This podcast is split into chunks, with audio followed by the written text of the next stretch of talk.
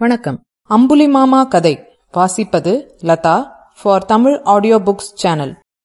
கதையின் பெயர் வீண் பொறாமை. பஞ்சு சாஸ்திரி ராமநாதன் என்ற பையனை தன் வீட்டில் வைத்து வளர்த்து வந்தார். ராமநாதன் அந்த வீட்டில் வேலைக்காரன் போலானான் படிப்பு இல்லை. ஆனால் சாஸ்திரியின் மகனான கிட்டு எல்லா சாஸ்திரங்களையும் கற்கலானான். ராமநாதன் சித்திரம் தீட்டுவதில் வல்லவன்.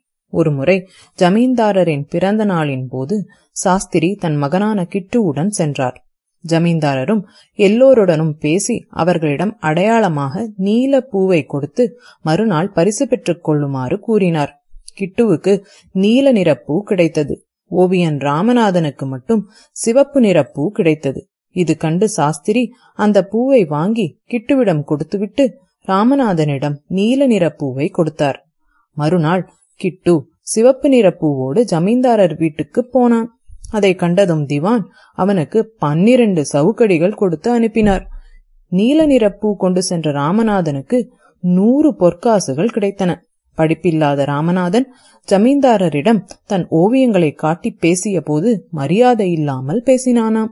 அதற்காகவே அவர் சிவப்பு நிற பூ கொடுத்து தண்டனை கொடுக்க ஏற்பாடு செய்திருந்தாராம். நன்றி வணக்கம். மீண்டும் சந்திப்போம். Tamil audio books channel like பண்ணுங்க கமெண்ட் பண்ணுங்க ஷேர் பண்ணுங்க. Tamil audio books channel